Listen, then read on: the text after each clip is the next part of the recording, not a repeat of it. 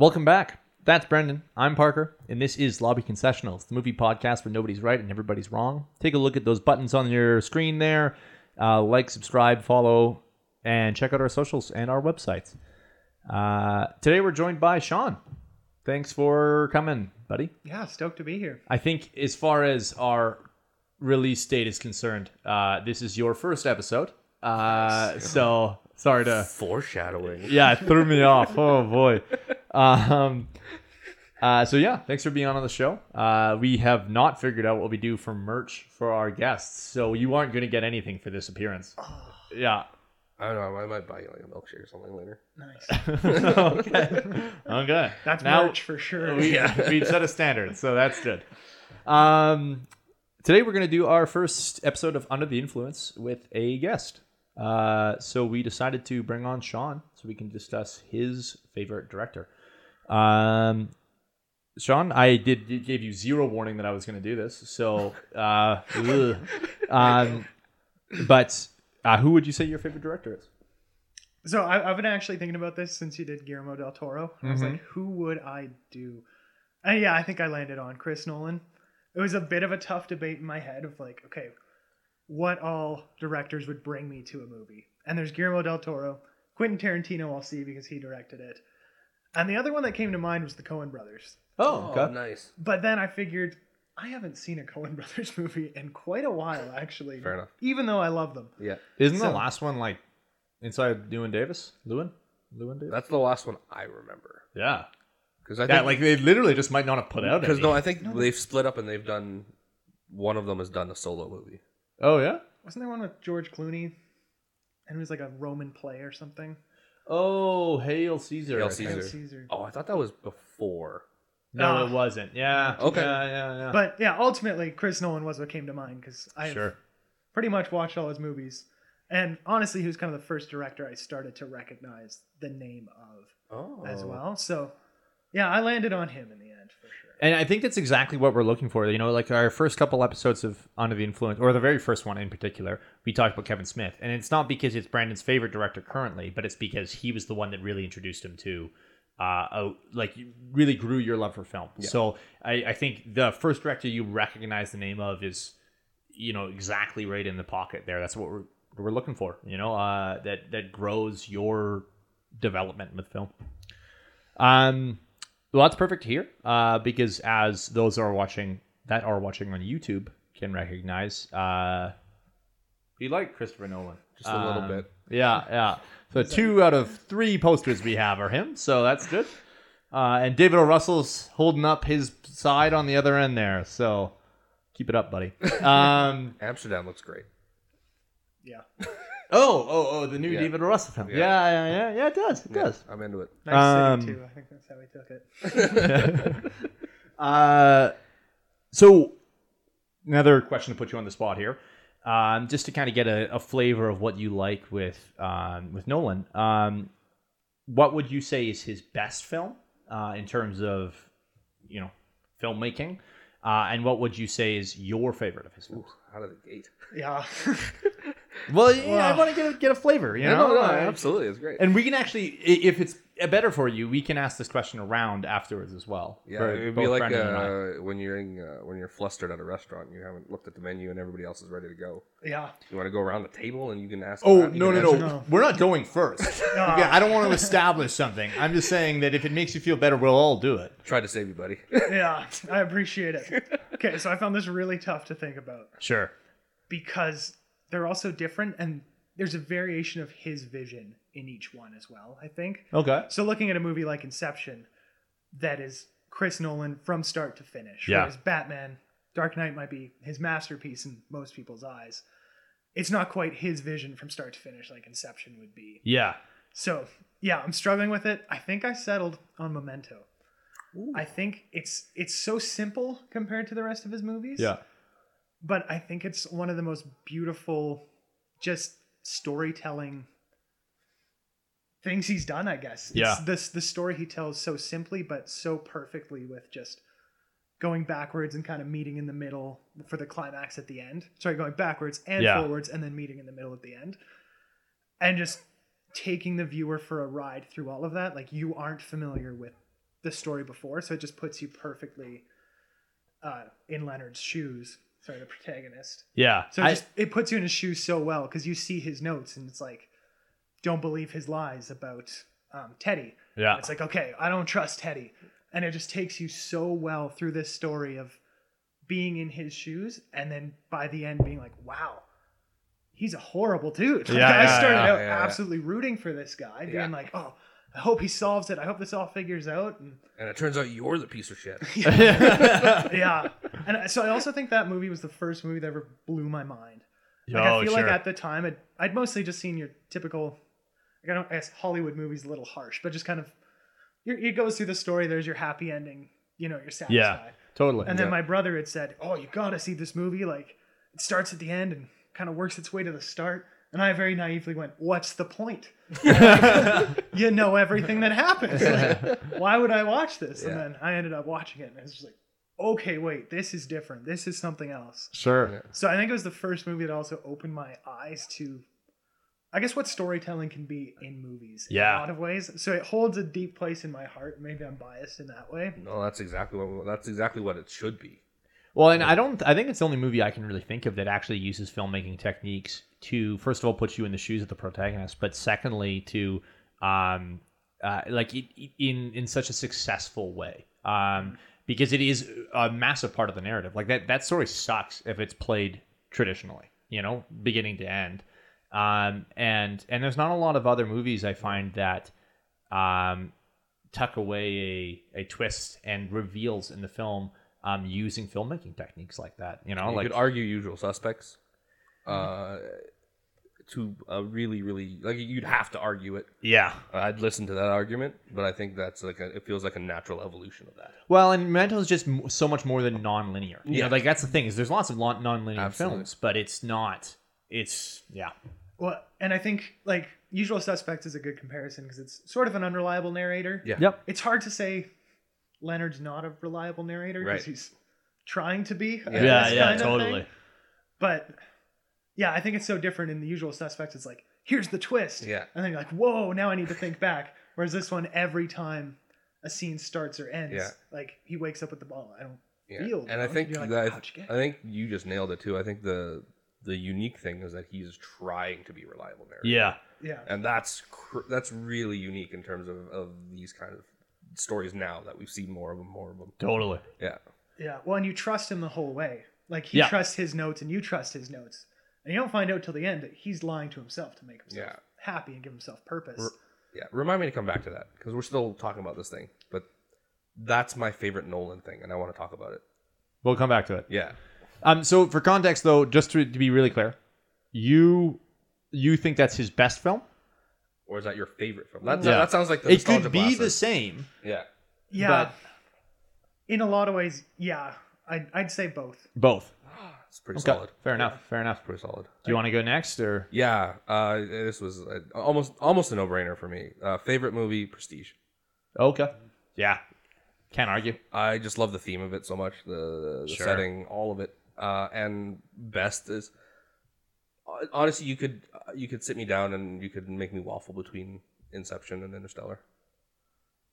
Between the two of them, Interstellar probably not as tight as a movie in terms of the the actual storytelling part of it. Mhm. Uh, but as the evolution of him as a visual director, it's pretty hard to top. Yeah. Uh, Interstellar. Um, Absolutely. so those two, but I think it, I'm, I'm I'm I lean towards Inception Fair enough. because again, uh, something else I want to talk about later as well. Okay. um, uh, I would agree that Inception is my favorite film of his for sure. Uh, again, given my backdrop. Um, but I think Dunkirk is his is his best film. Wow. Um, and in particular with hard to argue, Dunkirk, too. I think that it's uh, it's just because it's pure story. Uh, you there's you don't know any of the characters' names, and it doesn't matter. They're just um, it, they're they're elements in the story. You're not following their individual stories in the same way. Oh, and, and they're not individuals. The point of it is to be a representation of the of soldiers and war as a whole, as opposed to, uh, you know, let's follow Private First Class.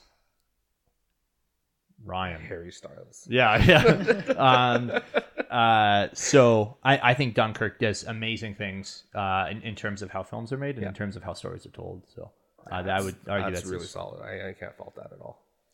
Um, but so am I right to assume that we're all sort of on the same page that that Nolan is a uh, is a modern genius as far as directors are concerned? Uh, that he's uh, like we we'd all be plenty happy just to sort of gush about him for an hour. Yeah. Yeah, he's a, he's you'd be hard pressed to convince me he's not in the top five of modern directors. Yeah. So I I guess my argument is is I don't know if I need to say if I have anything to add to the discussion of here are all the good things about Nolan. Um, so personally, I'm probably happy to just hop into some of the, the issues I have with him, or we can discuss that. Now, that being said, if you guys want to have an opportunity to gush about him, uh, you know, I wouldn't say a particular movie, but if you want to, you know, now's the chance. I'll go. I'll go. I just want to make sure I'm saying it right, and I want to make sure that I'm in my head. I'm I'm I'm getting the point across. Uh, I think a lot of like he has a lot of isms, like a lot of Nolanisms. In terms Sure. Of, like you can you know on screen what it looks like and how he's doing it. You know what the kind of characters are. I think the most underrated thing that he does that I absolutely love is the is the stuff that Sean kind of touched on earlier with Leonard's narrative. Um, so often when a director or a storyteller or a writer looks for a, a twist or a mystery, they hide things. Uh, they they hang things on the wall, and hopefully you see them, and hopefully you don't. And I think the best, the the the most the most Nolan thing that I love is that you only see what the characters see Hmm. uh, when there's a twist. So in in Memento, you are absolutely uh, what's the word here? Uh, you're absolutely following Leonard along because you're invested because you see what he sees. That you're locked into his perspective. You're locked into his perspective, uh, and, and it's the same in Inception. It's the same in The Prestige. Nothing nothing is a mystery box. And it, it, like it, it, there's yes, there's going to be a mystery, and that maybe that's why they don't feel like mystery movies, is because you follow a character and you only see what they see. Sure. So you're what's brilliant about a Nolan film is you're sitting there and you're you're dissecting, you're trying to figure it out at the same time, but it's not like it's not like a weird unique twist movie where you're trying to figure it out from the beginning. Oh, it was the bad guy the whole time. Yeah, yeah, yeah. You you you watch it from a character perspective and you're going through it and he puts the thought process in you because you're following the character. Hmm. And it's just a weird underrated thing that I think I don't think people do well or people don't do. Fair enough. Yeah. yeah, it's definitely easier to uh, show the audience some of those reveals, or um, you know, do a little bit of a little did he did he know sort of thing, and Yeah. we get a perspective from the villain's point of view Yeah, or whatever, yeah. or we see that uh, the forces of evil are uniting to uh, combat our protagonists. But yeah, you're right. We, we're constantly locked into their perspectives. Yeah. So like I again, I, I watched uh, I watched Interstellar last night Sure. to kind of prepare for this, and because again you're just watching it through Cooper's perspective, the oh we go I guess spoilers. I just, again, I just where we where we at with that Spoilers for a seven year old movie, eight year old movie. eight year old movie. Yeah, like uh like Matt Damon's turn. Like you see it from Cooper's perspective only, and then the other the other stuff is happening as all the where all the other characters are, and you, it, it doesn't it doesn't register. And then I, I think you pick it up pretty quick, Sure. but it is just as Cooper is realizing it as well. Yeah. And I think that happens a lot in Nolan films, and I like that a lot. The even Batman stuff, even the Batman stuff, you you figure it out when he figures it out, and he walks you through the process Yeah. and uh, I think I appreciate that because I'm I I hate mystery boxes now. I think I think twisty movies are cheap. Yeah. Or it can be. Yeah, Yeah, and I think with that, it's cool how he really makes you think about the whole movie yeah, in a lot of ways and all the little things along the way. because you feel like you lived it. Yeah, and it's very much an experience versus oh, there's the twist, nice twist, I didn't see it coming. It's like it really makes you think. Yeah, and because you're personally invested, that twist is either heartbreaking or it actually feels like a personal thing. Sure. It doesn't just feel like a twist. So yeah, Well, and it's weird because we keep talking about twists, but I, I don't think he is a director that is necessarily associated with twists either. and that's exactly Yeah. why. You know? Yeah, Um, and well, but be, beyond that, even like it's not like all his movies have twists, which No. first of all makes a twist in a movie um, more re- rewarding if Mm. you didn't expect. Like you know, you go see a Shyamalan movie and you just expect like it's like ah, okay, when's it gonna come? You know. Yeah, no, Um, you don't go see a show. yeah. maybe, maybe don't. um, but it, so at least with Nolan, like there's always depth to it, but you don't expect necessarily that there's going to be something Yeah. hidden. You know, um, that's actually kind of a, a good segue into some of one of what I, what I was going to talk about. Um, is there a concern with Nolan's films that they're too intellectual? Um, I because I think that's what he's been known as is the as a smart director, and and he makes um, uh, big budget actioneers in a lot of cases, um, and but they are intellectual. However, given the fact that, as far as I'm concerned, Tenet was, you know, I wouldn't say quite abysmal, but um, not what I want in a Nolan film. Uh, is it too much? You know, I, I think there Interstellar made a lot of isolated a lot of people as well. Um, there was a lot of people that said they didn't understand Inception, which I didn't ever personally have a problem with, and I thought was kind of strange. Like I thought it was pretty. They held your hand through a lot of it. I didn't think it was too Yeah. confusing. But Interstellar, I can absolutely understand someone losing track of that. Um, is it too much? I, you know, it worries me about Oppenheimer, which is his upcoming film and it's supposed to come out in 2023. Is that going to be something where the average moviegoer isn't going to be able to enjoy? I think it's interesting. Um, yeah, I mean, I guess the box office numbers say no, he's not. Sure. Kind of too cerebral in, in the movies, but yeah, I think it's it's a weird mix. I find like Inception, I thought was fairly straightforward. Like they really explained it. Yeah. Memento is something I think I needed to rewatch the first time, and I was like, whoa, wait, Yeah. and things like that. But most things I think he explains quite well.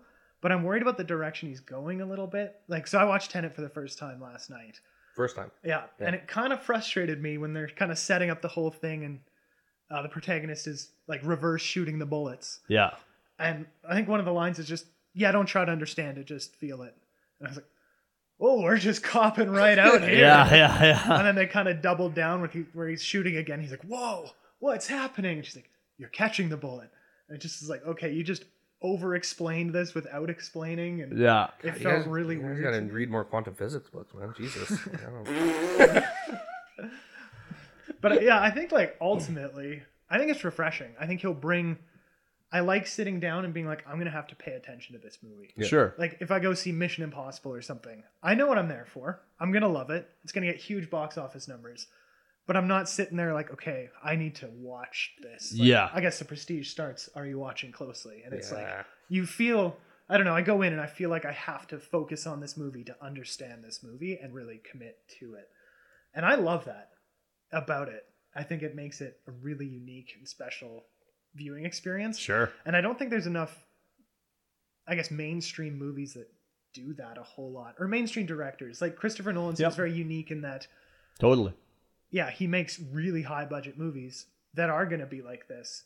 And apparently the audiences love it. He still gets money to make them.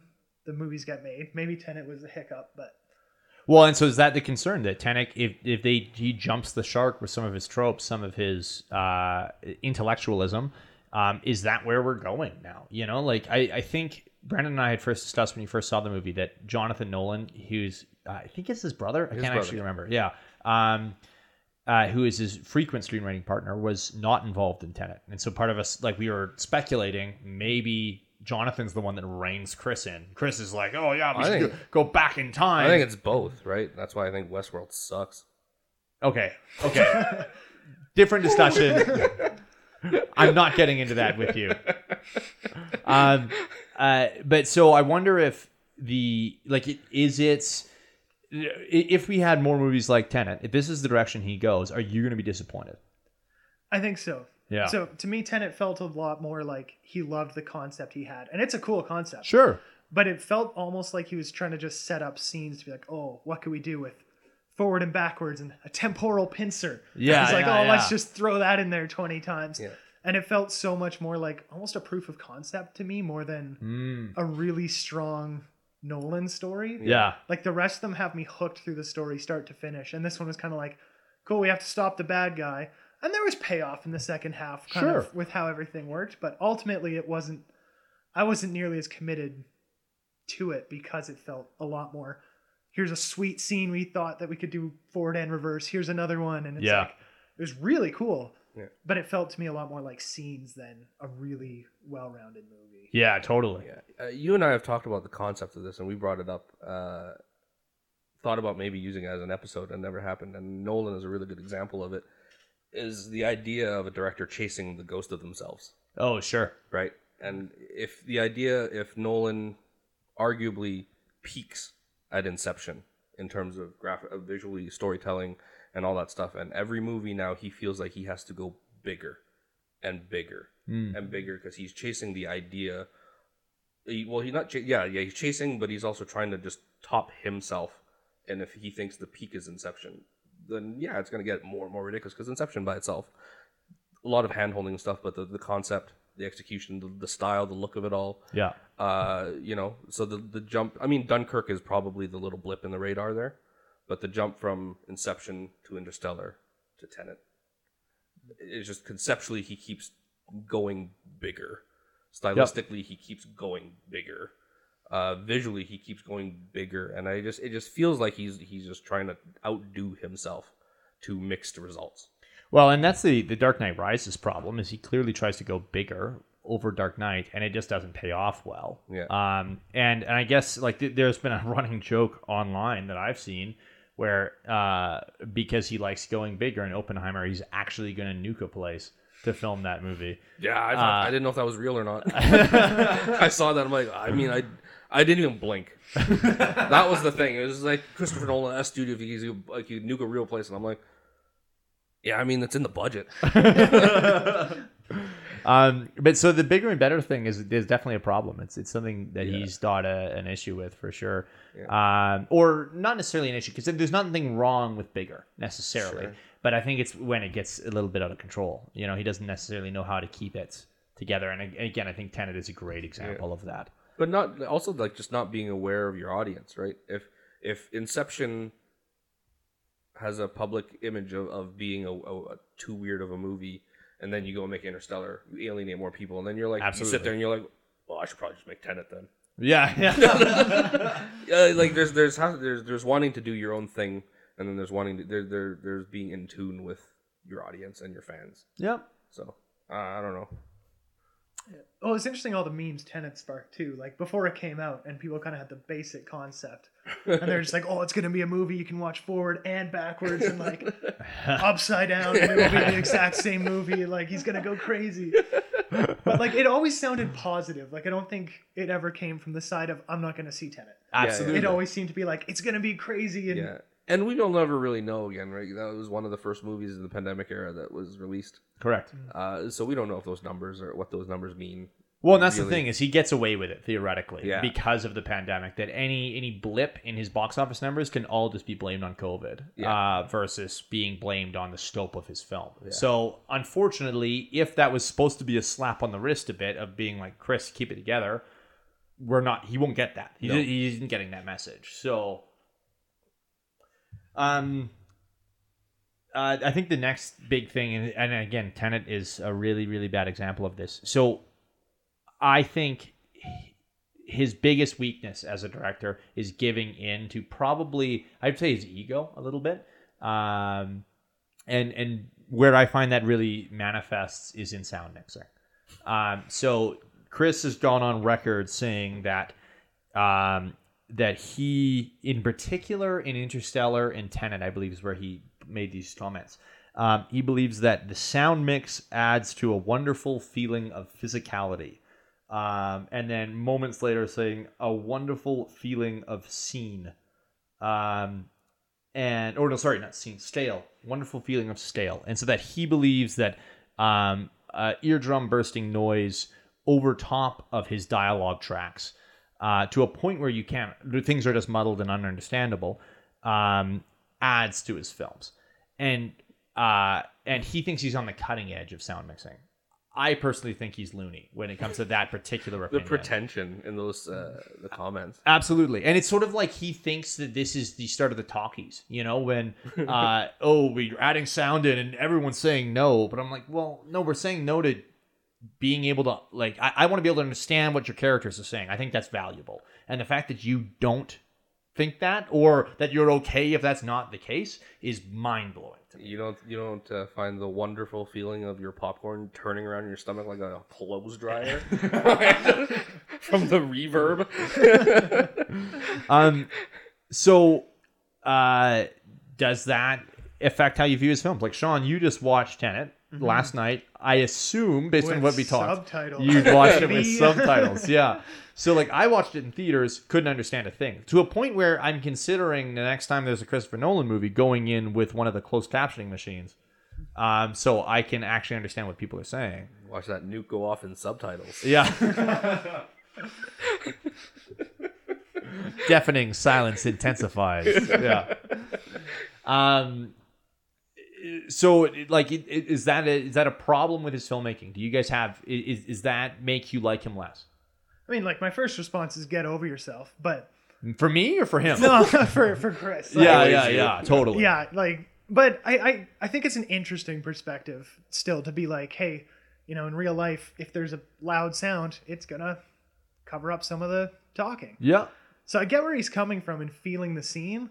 I just don't think I, I'll ever find that feeling the scene is more important than understanding the dialogue to carry the story out. Totally. So yeah, if I've seen it ten times and I understand everything perfectly, I'd be a okay with where he's coming from. But yeah, I think it is a bit alienating to be like, yeah, you'll figure it out without hearing these lines. and hopefully, you don't miss a good one. Yeah, I just feel like he's at the point in his career where he's any kind of criticisms he's just gonna double down on. well, that just feels like it. I just it's just like, oh man, I can't understand Bane. I'm like, and then he's just like, oh fuck you then. I'm not gonna make you understand an entire movie. Yeah. Yeah. I, you know, like whether he's like, oh, uh, Inception was too hard to understand. I'm like, here's Tenet. Yeah. It yeah. just feels like, I'm or even gonna- Interstellar. Interstellar. Yeah, you know, yeah. I'm just like, I'm just gonna call him Double Down from now on. Yeah. You know, I just he feels like a guy who who, if you criticize it, it's because you didn't understand it Mm. and and then he's gonna go out of his way to make it worse. And I fall for it absolutely. Like you, we talk about Tenet and stuff like that. We watched it together, Yep. and uh, I remember walking out of the theater, and everybody was like, "What the fuck was that?" And I'm like, I was just like making excuses for him. I'm like, "Oh, it's just it's it's purposely disorienting." I'm like, Yeah. "Fuck me!" Like I don't, Yeah. like, I don't. He doesn't need me defending him. Like, but I, I just immediately was like, "No, it's Chris Nolan movie. I'm gonna. I remember It's you supposed to be good." immediately saying, uh, "This is his 2001," and I was like, "Okay, okay." The level of pretension in this room just went up several notches. But that's exactly why I said it, right? It's like that. It, it probably he probably thinks of it that way in terms of here's here's here's a movie that they made they let me make, yep, and I'm going to make the weirdest movie possible. I'm gonna make it as long as I want. Yeah. I'm gonna make it make zero sense. sure. Uh, short of the monkeys, it's it's It's 2001. It's ridiculous. Yeah, yeah, that that yeah. movie got made. Yeah. and somebody and then somebody not only did somebody read the script and be like, yes, but somebody read the script like, better give this guy two hundred million dollars. Well, I, I honestly don't even know if Warner Brothers is reading the scripts anymore. Like Yeah. he's been working with them for, I think it was probably even before Batman. Uh, but even if it was just Batman, it's been almost twenty years. Um, they will sign off on anything. He prints checks, is the Yeah. thing. So for that company, I get it absolutely. But I would be willing to bet they literally didn't see a script for Tenet. that he was like, "I'm making another movie," and I don't said, know "How that- much do you need?" I don't know that anybody saw a script for Tenet. That's my issue with it. And like I said, I was apologetic about it. I still think it's a decent movie. I don't know if I feel as strongly about it as I did two years ago when we watched it. Sure. Uh, but I, I it's, it's a Nolan movie and it's weird as shit. And like it was, it was. I, I think I, I've always called it as like it's heavy in the best way. Like I want my brain to be melted when I'm in a Nolan film. So Sure. I'm one of the few that I, I want them to get heavier, but that might be the limit. That might be my, of the upper limits of what I'd be able to do. If he goes any further, than that, I think, now I don't know what I'm watching. Now I'm on an acid trip. I, I think the difference is though Interstellar is science wise sound. Like there is actual Yeah. that is science backed. So the the concepts that they introduce in that film are accurate. Well, that is not at all the case for Tenet. unless I am like missed a an issue of uh, what's a science magazine? Damn it. Science is a good one. Oh, is it? Okay. Unless I missed an issue of science. There we go. Yeah, yeah. Scientific American is that the one? No, I think there literally is one called Science. Yeah, there's a journal just called Science. I was thinking The Scientific popular Journal? science. Popular is the big Science. one. Oh. Yeah, yeah, yeah. Yeah, but, yeah, yeah. Uh, Nature's a good one. Um, nice.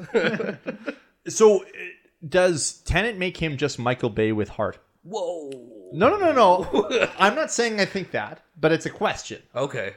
I wish there'd been some loud noises to drown that one out. Maybe he's onto something. I'll I'll make sure to put that in. There's just a big right over that part, so he's just Parker's mouth moving, but nothing else. But like, isn't that effectively what Tenet comes down to? The climax of Tenet is is a whole bunch of nonsense that doesn't really make narrative sense. Uh, the only thing I would have, an, uh, the only good argument I have is that it's a different kind of nonsense. Right? There's, I think with with Nolan at least there's intent. There's intent and purpose for for what's happening. Like it's part of the story. Yeah, but Michael Bay intends to make the movie he makes. Yeah, but that big action sequence doesn't ultimately lead to a lot of stuff. Is my my issue with a lot of his action stuff. It's there because that's where his story beat is. Like it's oh no, it's been two and a half minutes. I better have something explode. Sure, but like, arguably, isn't that what you were already saying, Sean, about um that uh Tenet feels like him putting together a bunch of cool scenes he wanted. He wanted these set pieces and these concepts, and so he shoves them all together and then draws a line between them. Yeah, a little bit. Like I think I think it's a higher level concept that he's dealing with. So in that like I think it still sets him apart from Michael Bay in that aspect. Sure.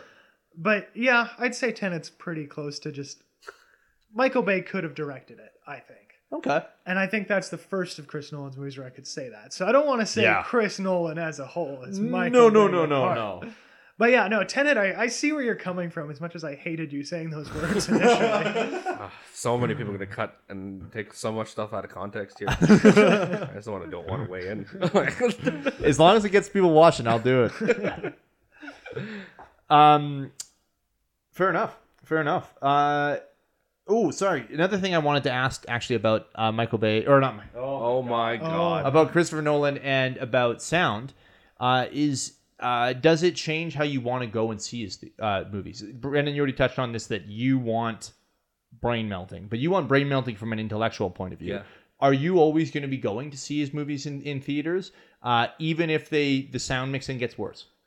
Yeah, he's Yeah? yeah, because I just the visual stuff is too good, and like it sounds simple enough, but like he's the he and and now Villeneuve are the two guys that I absolutely will go to IMAX for.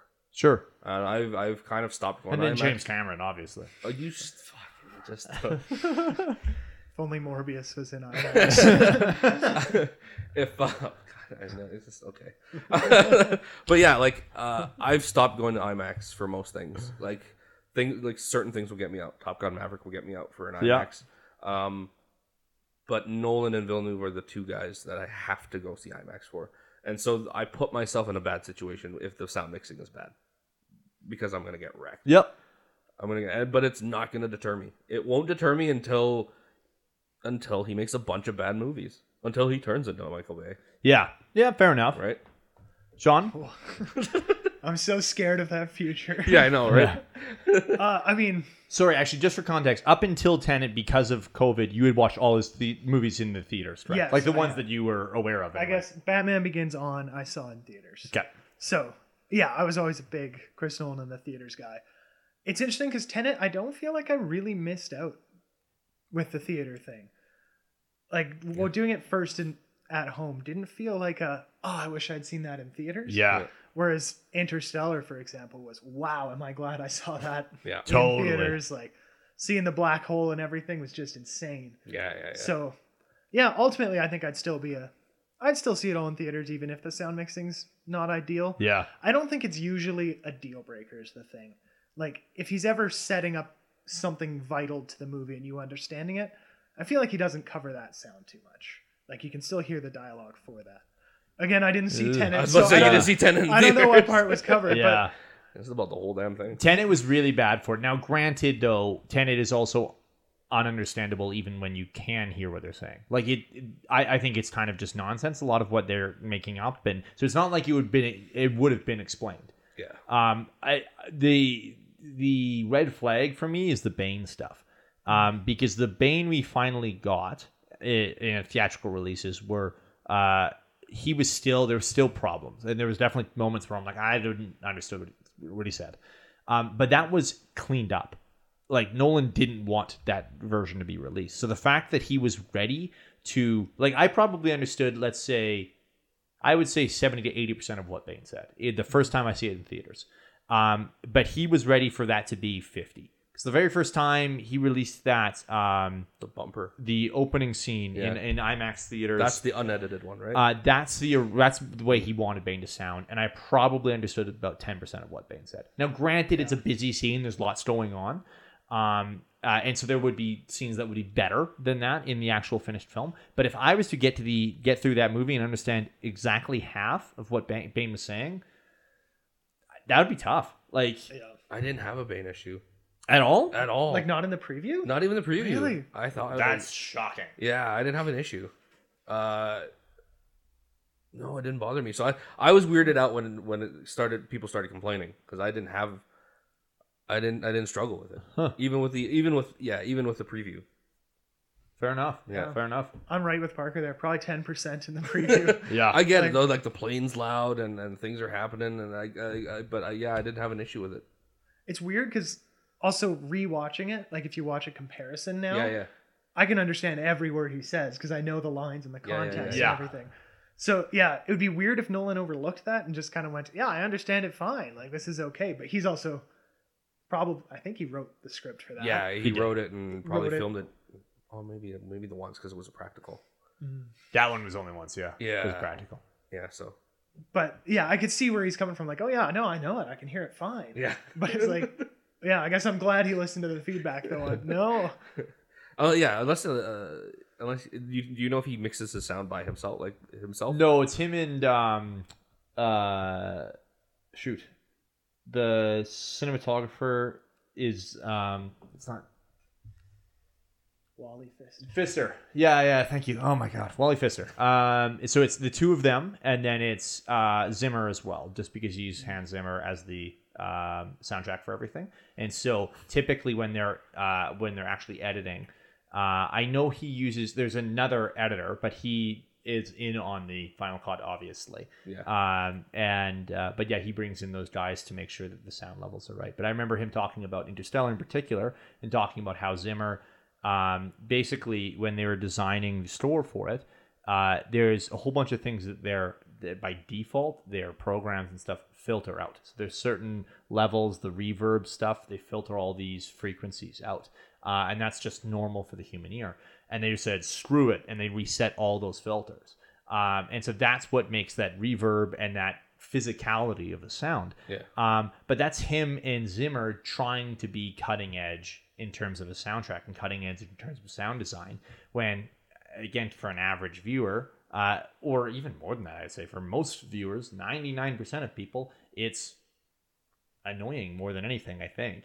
Um, and so it is a decision made by multiple people. Yeah. It feels like a social experiment, though, to be honest with you, because like again, watching Interstellar last night, where in big moments the that reverb kicks in, and uh, there are moments when I don't like it, and then there's moments that make me do this, like lean up Yeah. and like lean in closer. I'm like, oh crap. so I get it, I get it, but it does feel like throwing it at the wall and seeing what parts of it stick. Sure. Uh, and I don't know if that's purposeful or not.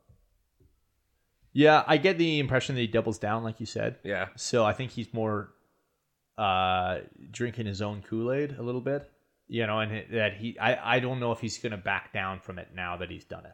Yeah. Uh, is is the sound like your biggest gripe then? Um, with him is in Yeah. general, no. Um, I I have some issues with how he he writes. Uh, and maybe not films, but writes women. Uh, given that it, basically every one of his movies, I think literally all of them, um, are are his. He's involved in the script um, and the story.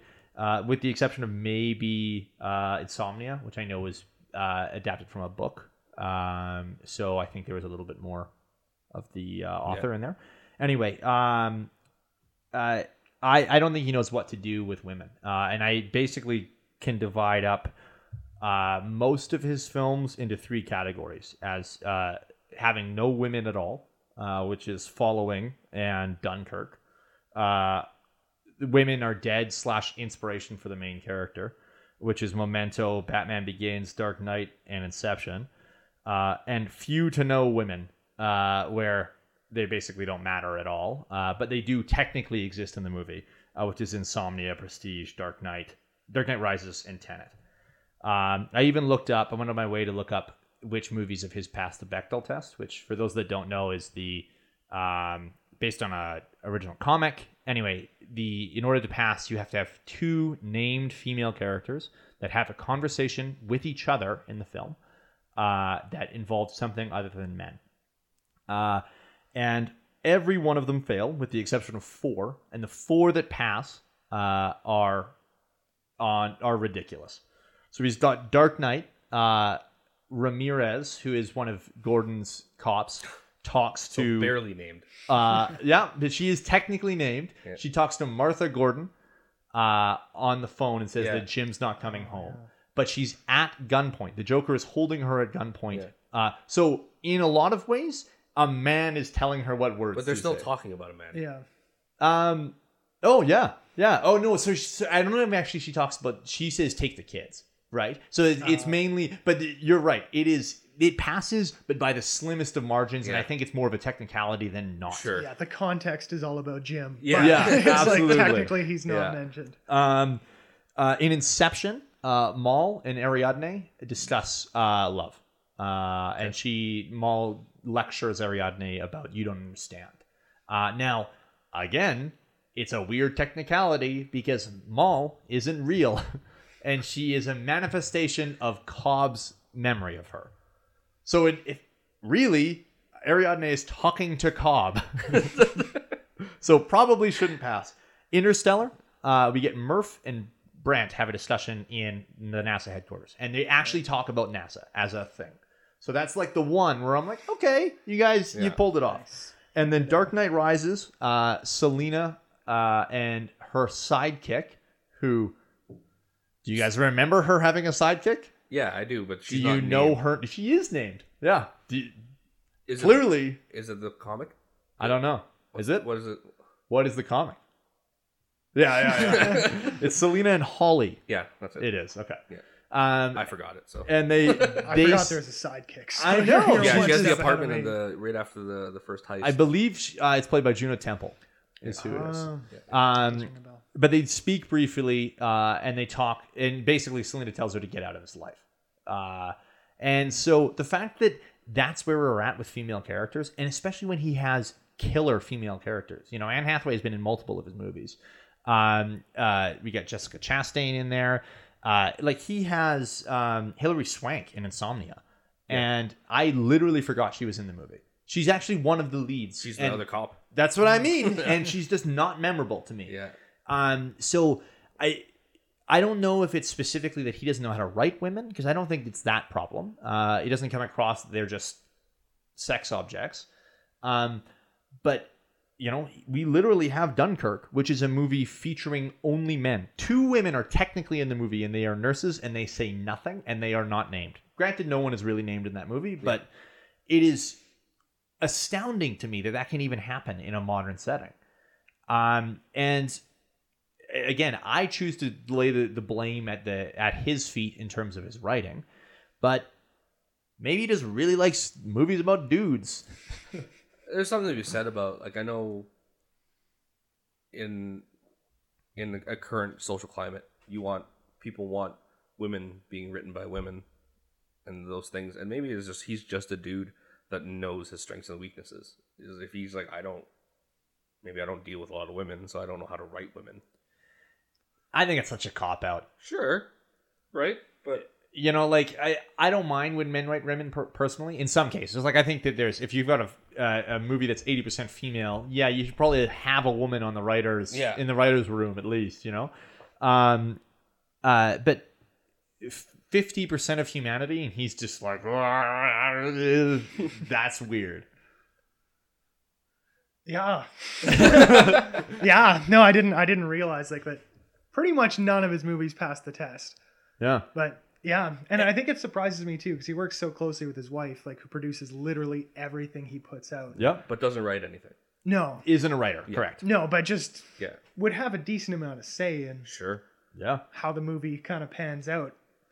It just kind of seems shocking and tone deaf to like really still not Try. do it or not be able to do Yeah. it. Yeah, if it is just he can't, I don't. Who's yeah. the Who's the female in uh, Tenet, guys? Is there one? Yeah. Uh, um, the actress. Yeah. I keep thinking it's Elizabeth Debnicki, Di- but I'm actually not Oh, even sure. yeah, yeah, yeah. Dipnicki? What's her name? I don't know, but Something she's, close to she that. also doesn't really doesn't amount to much. Right? Doesn't pass mustard. Yeah, we have and we have the the one scientist at the beginning to set up. Hey, time goes backwards for these inverted things. right, right, right. right. Oh yeah. so I, I But that's it. so Interstellar is probably like the best example of his best versions of female leads. Absolutely. Absolutely. And by far.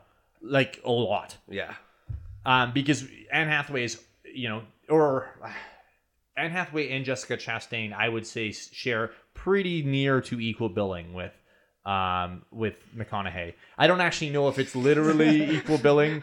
Um but uh but in terms of screen time and in terms of character significance, they are right up there. Um arguably like there's literally a joke made at the end of the movie that uh you know Cooper flies back to Murphy Station. Uh or is it Mur- yeah. Cooper Station. Oh, sorry. Cooper's his last name. Damn it. Cooper flies back to Cooper Station and then finds out, and he's like, "Wow, you named a space station after me?" And they're like, "No." and so it's you know like there's a moment there where you're like, "Oh, maybe you recognize the fact that you rely too much on men." Like there- there- those jokes seem that he's a little bit more feminist facing.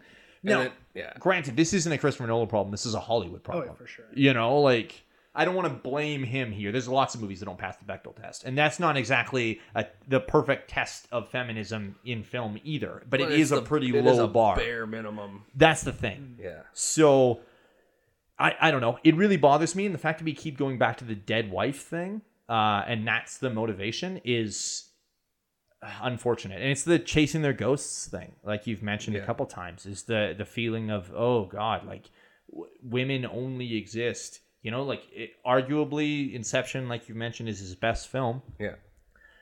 Mal is only there to motivate him, and Yeah. it's his demon. It's literally, you know, like ah. And I have I have a big problem with it. Apparently. Well, but to be fair, it's bringing it to light is a big thing because I I don't know I don't know if we notice it if you don't really tear it apart the way you do. Like I said, those four instances are barely instances Yeah. in in a in a catalog of movies, especially because those movies aren't short movies. Yeah. You know, you're given three hours to pass this test, and you don't. And then when you do, it's it's by the skin of your teeth. Yeah. Uh, so that's problematic. I don't have a good like. I don't want to make it sound like that was an excuse that I gave him. Like he's he's not good at writing women and all that stuff. I don't want to make that excuse for him. If he wanted to do it, he could probably do it, and he could try, or he can learn, or he could bring somebody on Yeah. or he can bring somebody on. But at the end of the day, like in my mind, I'm like, am I cool with him? Am I cool with him not knowing how to write women and not bothering to try, or am I? Would I rather him try and do a shit job of it? I think I'd like him to try once. You know, like I think Give it that's- a whirl. yeah, you know, like you you gave us Tenet. Yeah. Like we know you can put out garbage. So um Man, this this is a tenant just slam. You guys getting dunked on this episode. it's it's just for the record, I truly do love this the movies this guy puts out. And and I did enjoy Tenet more than this episode would would seem. Um, but it is very noticeably the worst of the pack, and by a lot. oh yeah, yeah. Uh, it's it's his worst movie. Well, I think I think uh, what what's really bugging me the more I think about this now that you've said it too is just all of his movies are a big team of people. Like take Inception, there is no reason that had to be pretty much all guys. Like Yeah. it would be so easy for Arthur to be played not by Joseph Gordon-Levitt, Yep. and it wouldn't really make a difference at all. I loved him in it, I'm sure I'd love plenty of women in that same role, and it's Totally. very doable. They Yeah. have the same slickness and I guess accomplish the same things he did Yeah. in that movie. And yeah, I guess Interstellar's pretty similar. Like, yeah, any member of the the crew could have been female as well. Yeah. Now, So in, it's like- in Interstellar, there's only four on the crew, right? Uh, six it if you four? count out the two robots. Uh, but four people. Yes. right? Okay. um, and so like I I give him a little bit of credit with Interstellar just because you know like sure he could it could have been 50-50 but I don't I don't need him to do A exactly split. 50-50 either. And from you everything know, you're telling me, he was gonna put a, a he'd put in a second female, and it would have been the one to die. yeah. So yeah, yeah, exactly, exactly. Uh, um, well, and and an even more uh, uh, present news: uh, the the main female in uh, in Inception has now transitioned. So, like, man, he managed to even pick someone that clearly wasn't a female inside either. But shout out to you, Elliot. You know, here for you.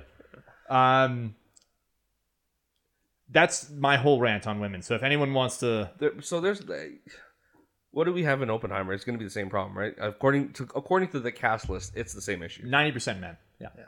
Now, again, to give him a little bit of credit, my understanding about what that movie is going to be like, it's effectively a biopic. I don't know if it actually is truthful enough to be a biopic, um, but you know they have to take from that guy's actual life, and he was surrounded by guys a lot. You know, like what he's known for was science stuff, and women basically weren't allowed to do that at the time. So there is at at least in that case, a little bit more of a, a reason why it is male heavy. And the same with Dun- Dunkirk, uh, is that it's it's about soldiers. Um, could he have s- stood to spend a little bit more time in the medical tent so we have uh, a feminine presence for longer than 10 seconds? Yes, he absolutely could have. But I get why, you know, the cast probably should be 90% men if Yeah. you're talking about a war film. Yeah. But now, are, now are we thinking he's picking these projects yeah, specifically? like, it's a little sus. Yeah.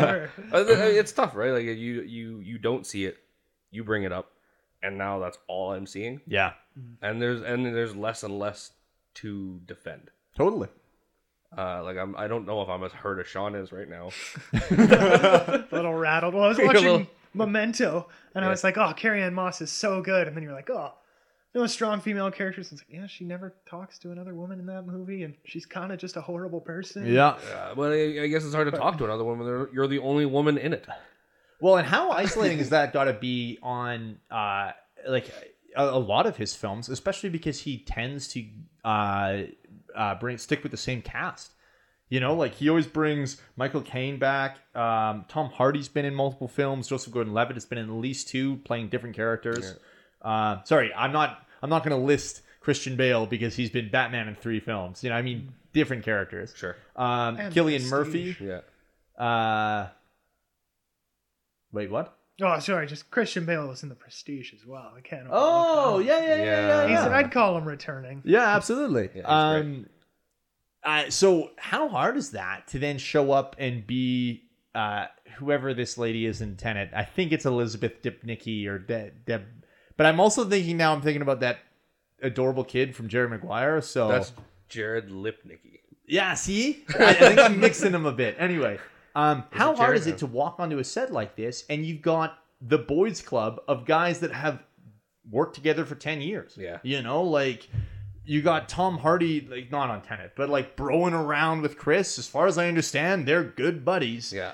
And man, you were the only woman walking around there, other than Chris's wife. I And you bring up a good point, but there's a reason. There must be a reason why somebody like Anne Hathaway comes back, right? Yeah, yeah, absolutely. Um, uh, and I think for someone like Anne, she's probably got to this point in her career realizing the fact that Hollywood is a boys' club. So is it? You know. So like you said earlier, this is not just a Christopher Nolan problem. It's definitely not. Absolutely not. And I would argue he's not even the worst at it. But I think the fact is, is people do laud him with praise, which he deserves.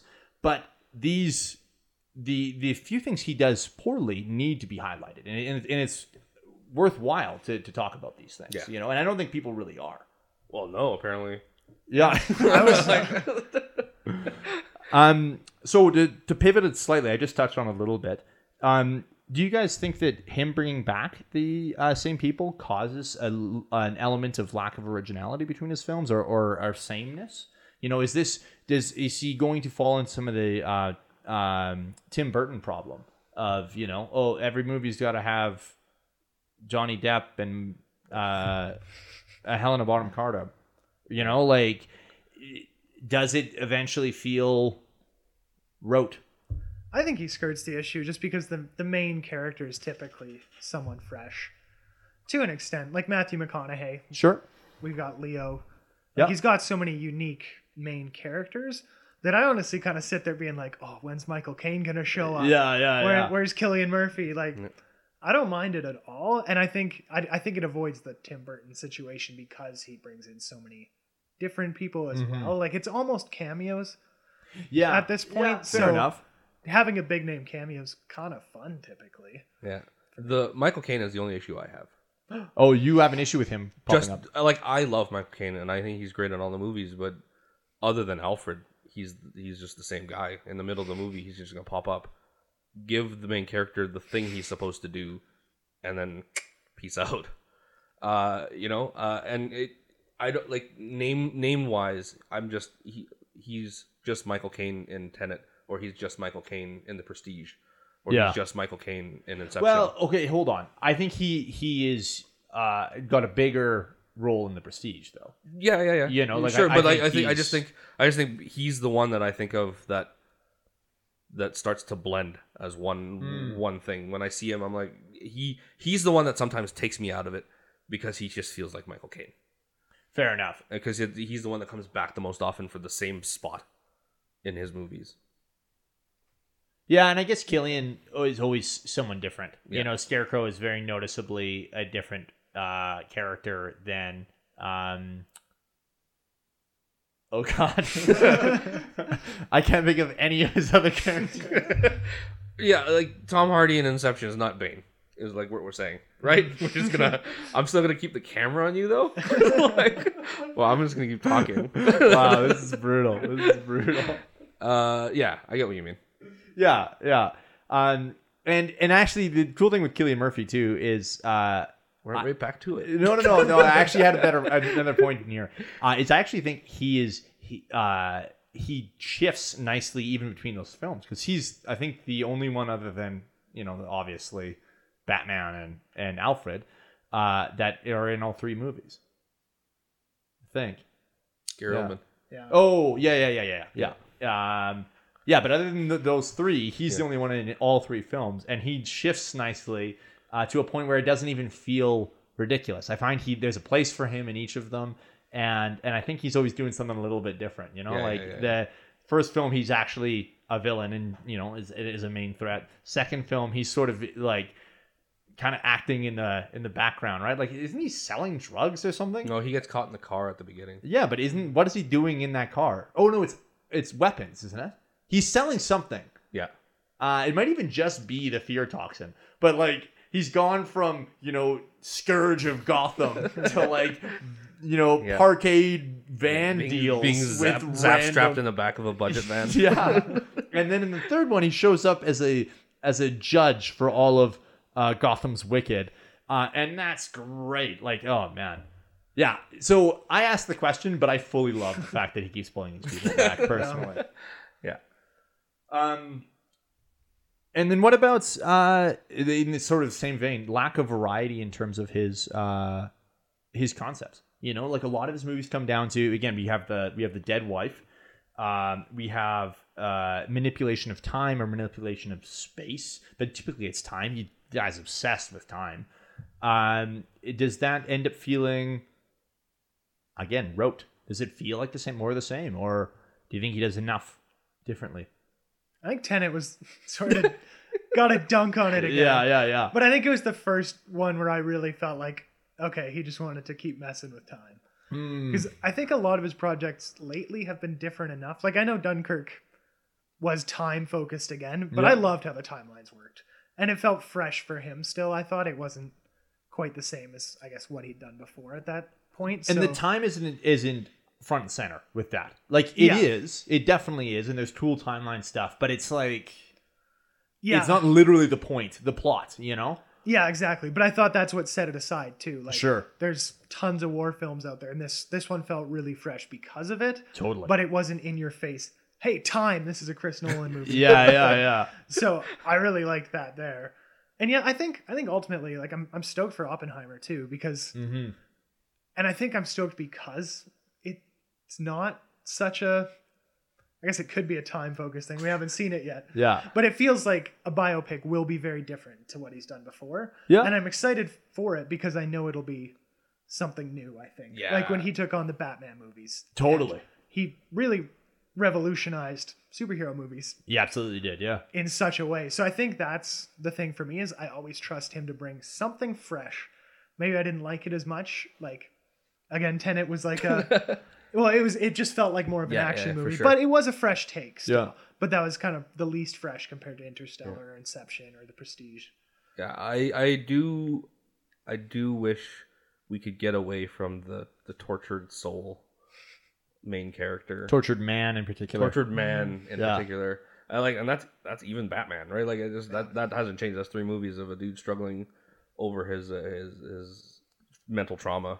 And Well- so and like well, and arguably, the mental trauma is about his maybe wife Rachel in, you know, uh, two thirds of that trilogy. Yeah. So Uh, so I, I do I do wish there was uh, we could get away from that a little bit. I need like maybe it's and that's just comes down to maybe just a different type of motivation. Yeah. So. I'm excited for Oppenheimer because again it's a biopic and unless you know there's a dead wife there and we don't know about. yeah, I have not looked up the yeah, guy. I'm not no, I'm not I'm not up on my opes, but like. Uh, but, uh, I don't know if he's got a dead wife that made him make a, nuclear bomb. So I don't. Like, Yeah, It's uh, just a tale of revenge. just a, tale. yeah, this is a Chris Nolan's Oppenheimer. Uh, just killing Nazis. uh, uh, that's the one trope I wish he would stray from. I know, or I'd like to see a different take on. Huh. Fair enough. Fair enough.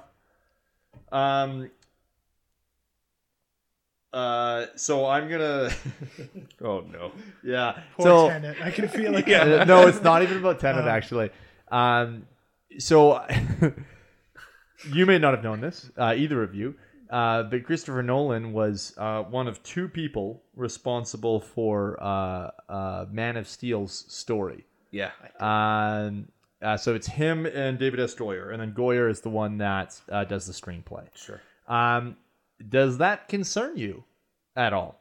Uh, the fact that like that's what we end up getting, and uh, in terms of his overall ability, um, you know, given the fact that Man of Steel is generally frowned upon, frowned upon as a film. No, it feels like uh, it feels like it feels like it's mostly positive. I always get I get shit for it a lot for hating it as much as I do. So I, I I've never felt like it's frowned upon. I've always thought it was. I thought I was the outlier. Fair enough, Sean. Yeah, I don't know. Like, I guess I don't know a ton about it. Like, to me, it just felt like, ooh, we liked what he did with Batman. We need to do that to Superman. Who Yeah. can write a dark superhero story? Get Chris Nolan on the horn and let's Yeah, sort it and out. how- do we know how much he actually contributed? We I, I don't. Because it just feels like Goyer's taking a lot of credit for that.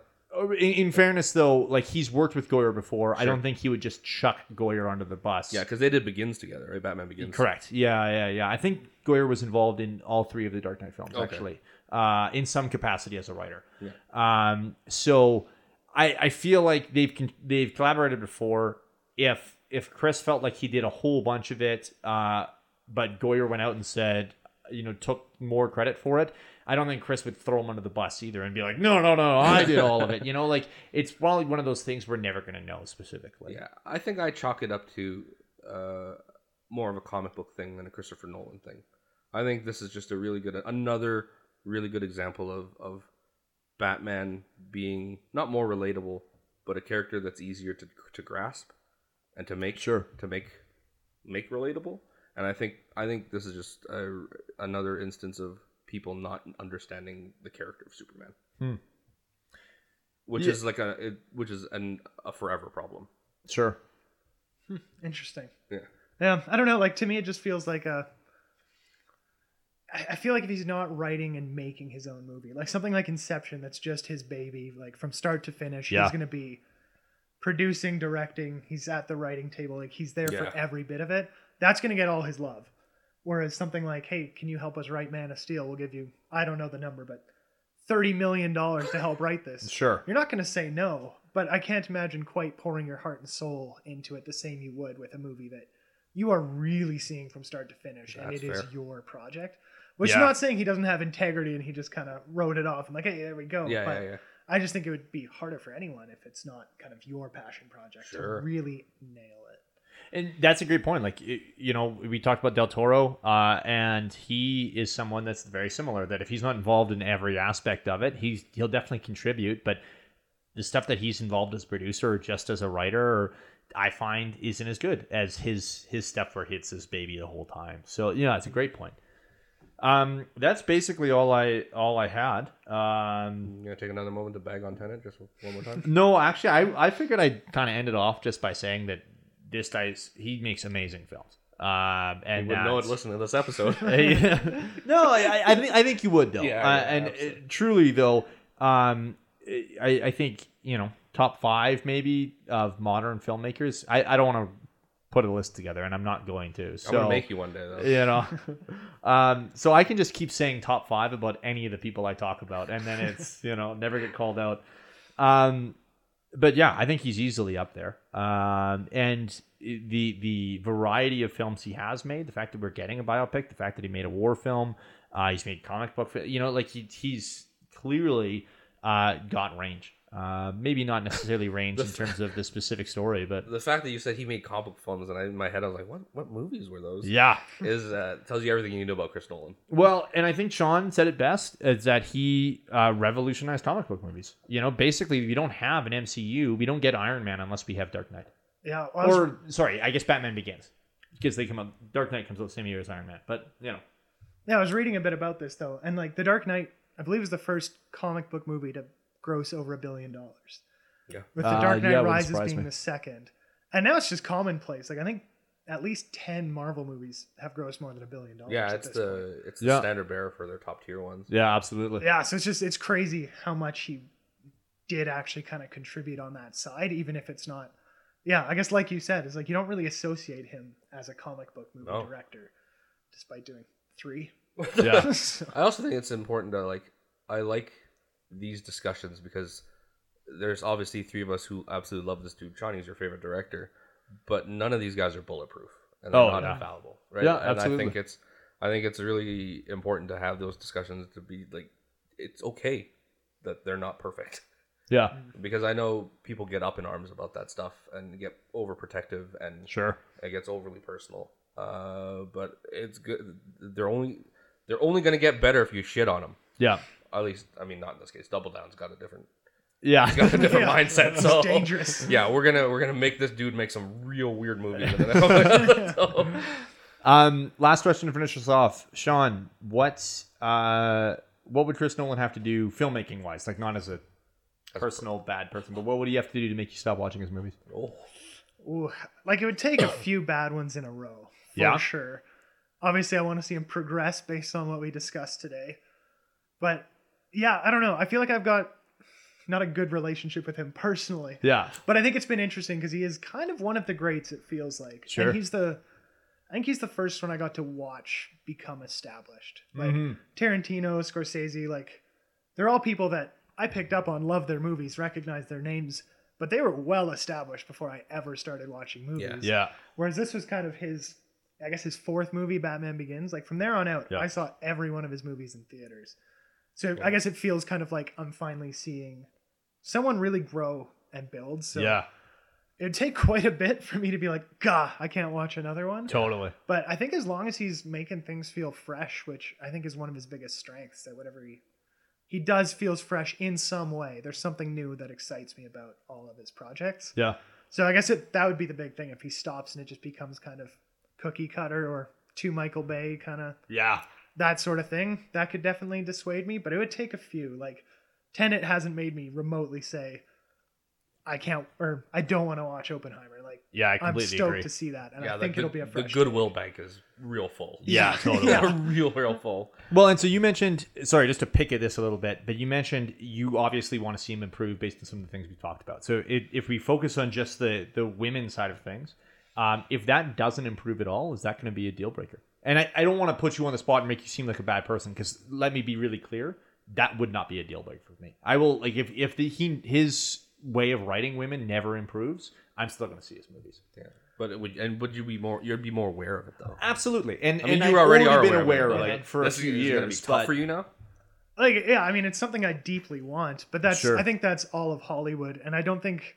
I mean, I look more at the reviews to say I have to watch this movie than I look at does it pass the is it Bechdel. Beck- Bechdel test. Yeah. Yeah. So ultimately, probably not. Sure. Like that wouldn't have an impact, but it's it's not to say it wouldn't disappoint me. Yeah. It would disappoint me, but I'd be like, well, it's still I can't wait to see the story he's made and the world he's built here. Totally. All that. So yeah, not a deal breaker, but it would be disappointing. Yeah, fair I enough. stand. All right. Well, thanks so much uh, for being on the show again, Sean. Yeah, my pleasure. Wait, this is my first one. No, I mean, thanks. Thank. I'm thanking you again. Oh, good. the thank is the thank Just you had to is coming double again. check. Yeah, yeah, That was that was a Nolan time thing. yeah. ah, yeah, yeah, yeah. That was a temporal pincer.